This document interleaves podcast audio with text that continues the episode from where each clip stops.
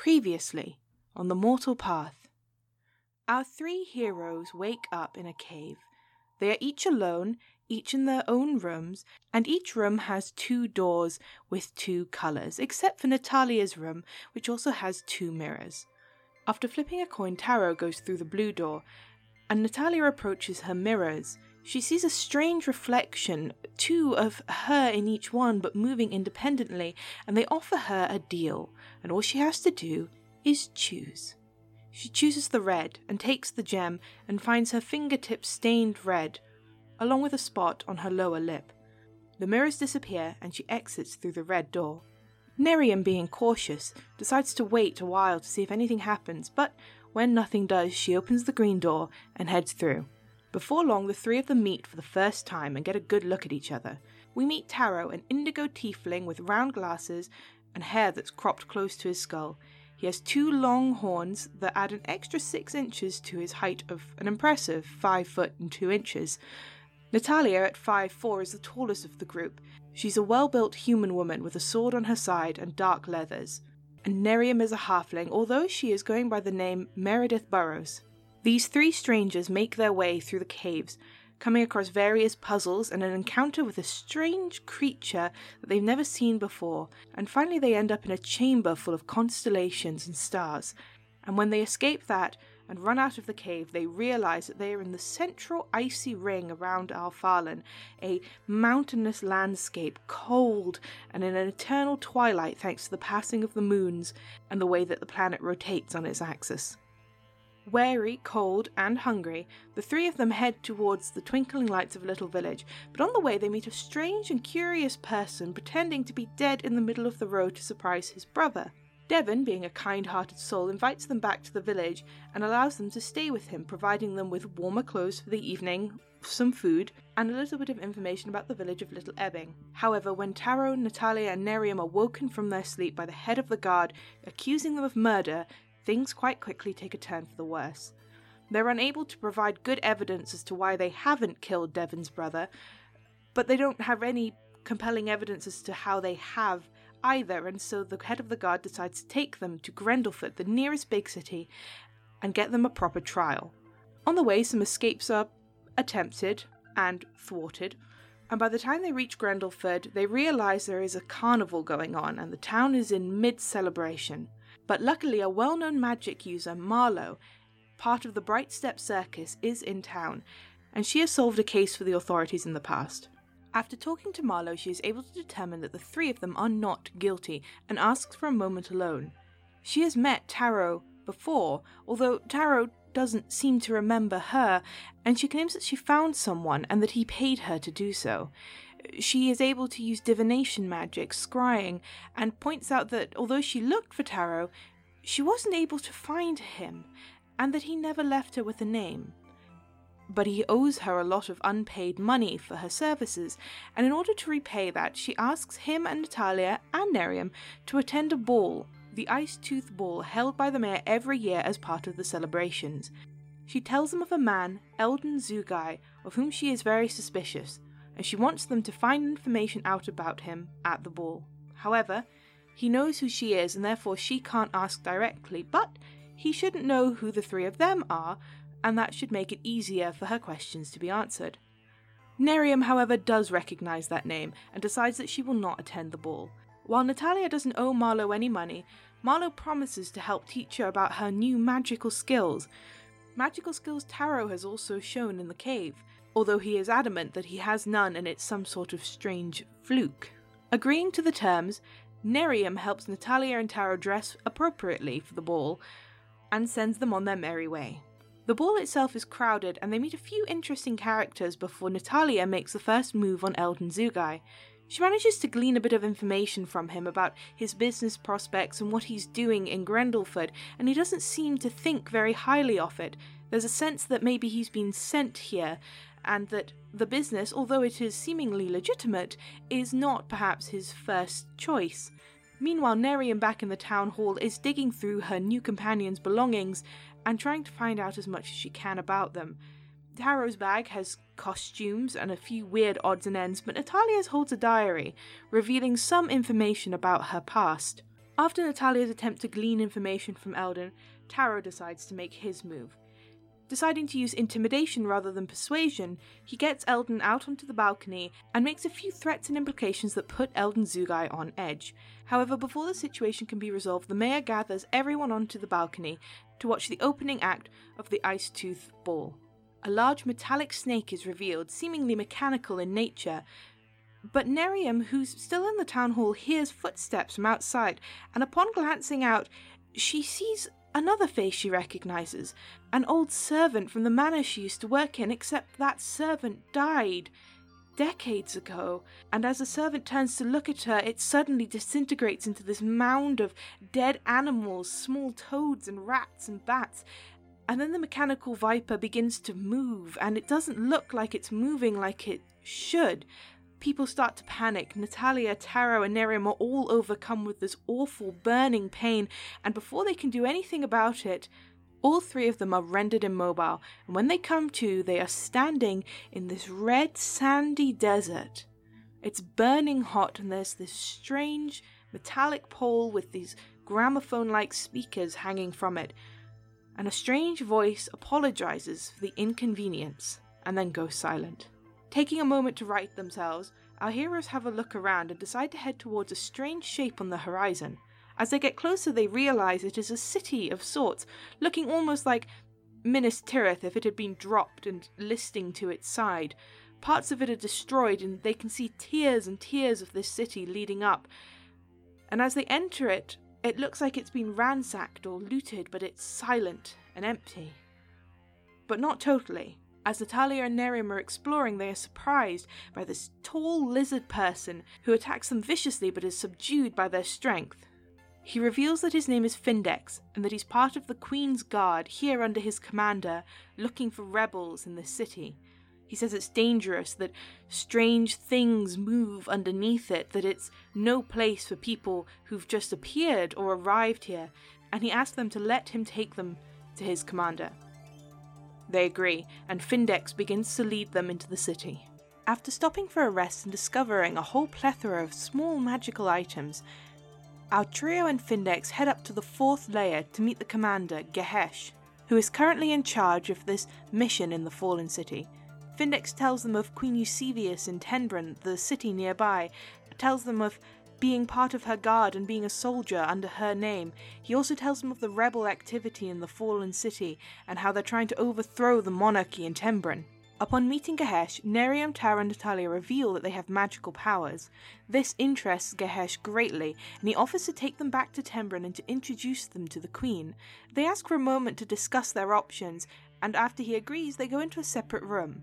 Gehesh has told them that the stories about there being things under the city are just rumours to keep the civilians out. There is rebel activity, the city is dangerous. It appeared six months ago and dropped from the sky out of nowhere. But there is treasure on the lower layers, and a great many magical items to be found and collected.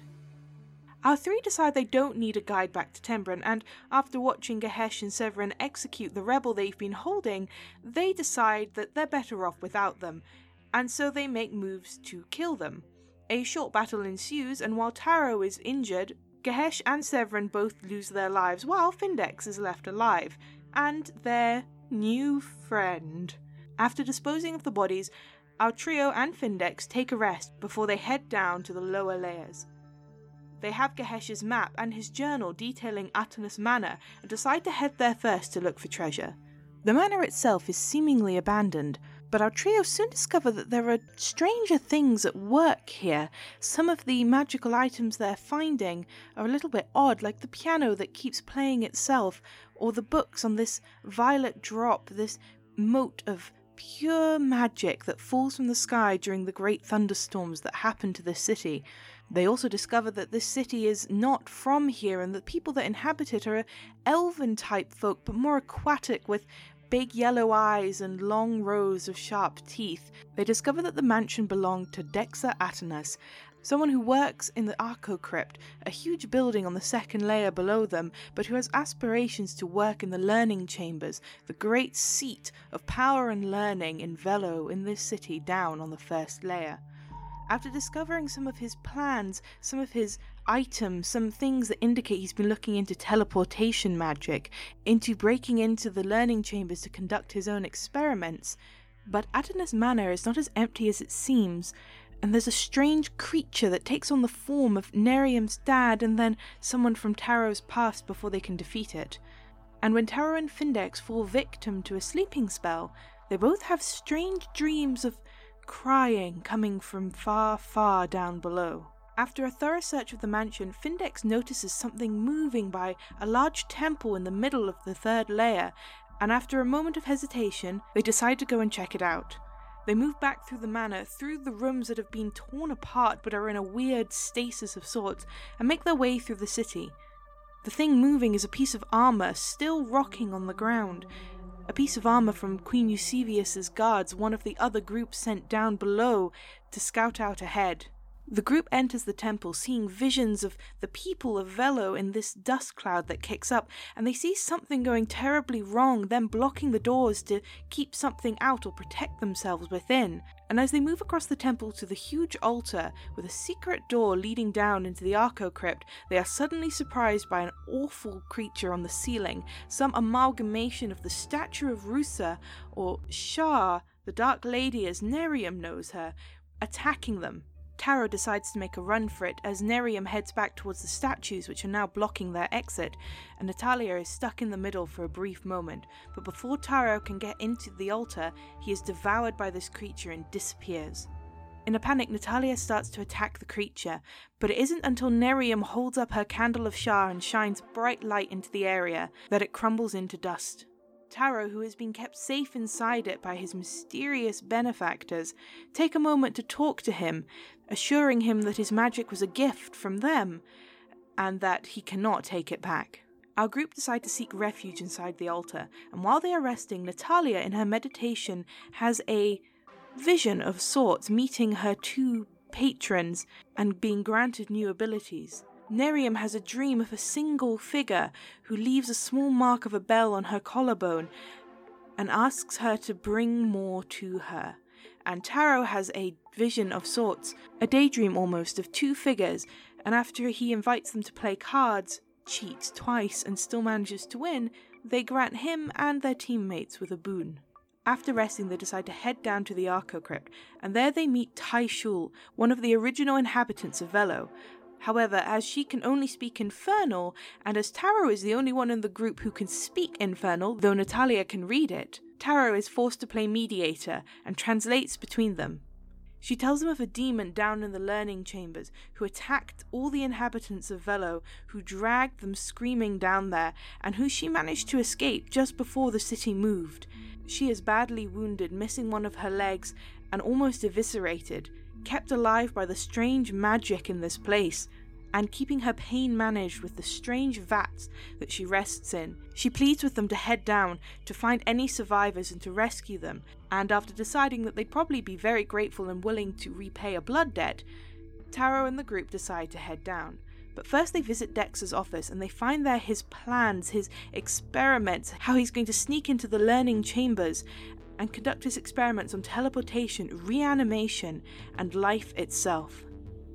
When the group gets down to the learning chambers, they are faced with a huge building, seemingly incredibly magical. In fact, the whole first layer is overladen with this almost blizzard of magic, and the learning chambers itself is a strange place with rooms that don't make sense, with gravity being flipped, things being teleported around.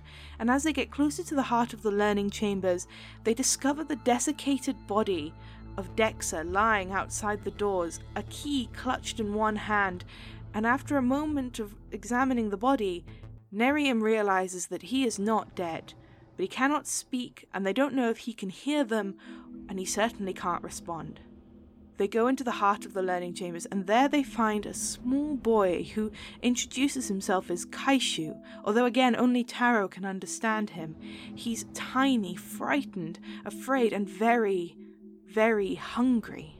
Hungry like many things in the fallen city have been, like Taro's warning in Atonus Manor, but the group decide to hear him out, recognizing him as one of the children from Atonus Manor, Kaishu Atonus, the son of Dexa and Nyanki. All he wants to do is leave, and they decide to take him back up to Taishul to rest and to work out what should happen.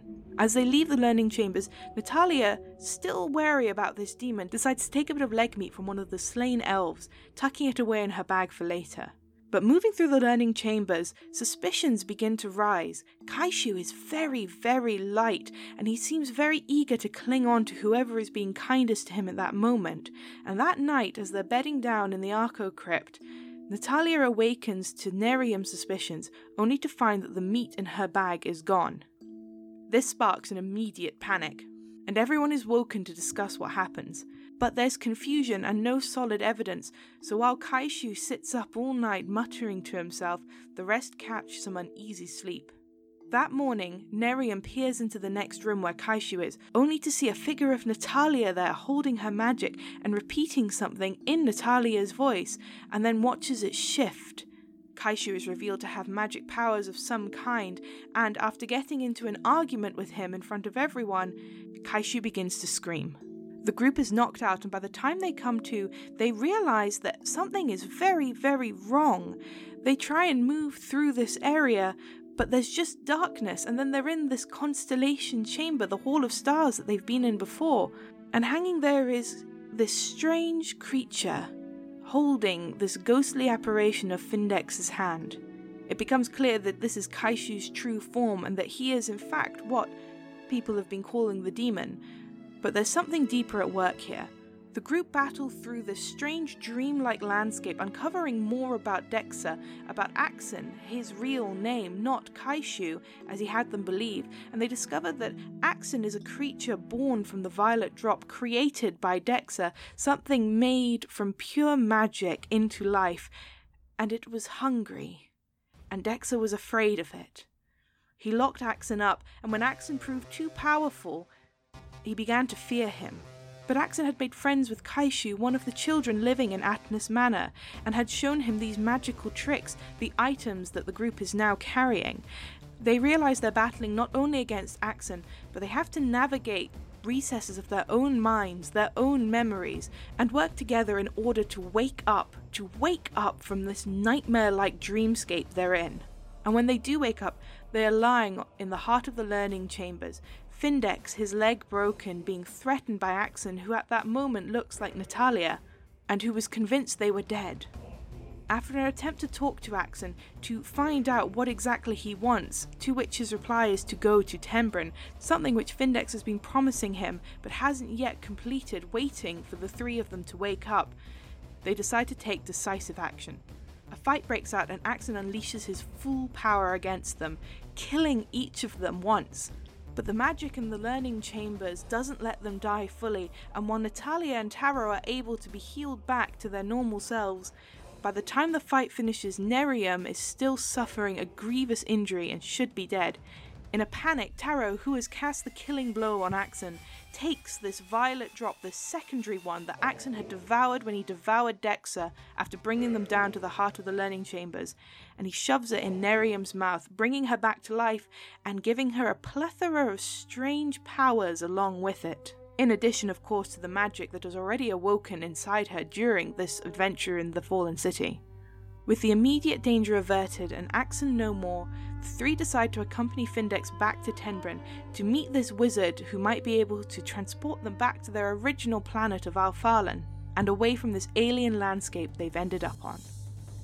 With the red desert stretching before them and the lights of Tenbren glittering in the distance, we begin our next adventure.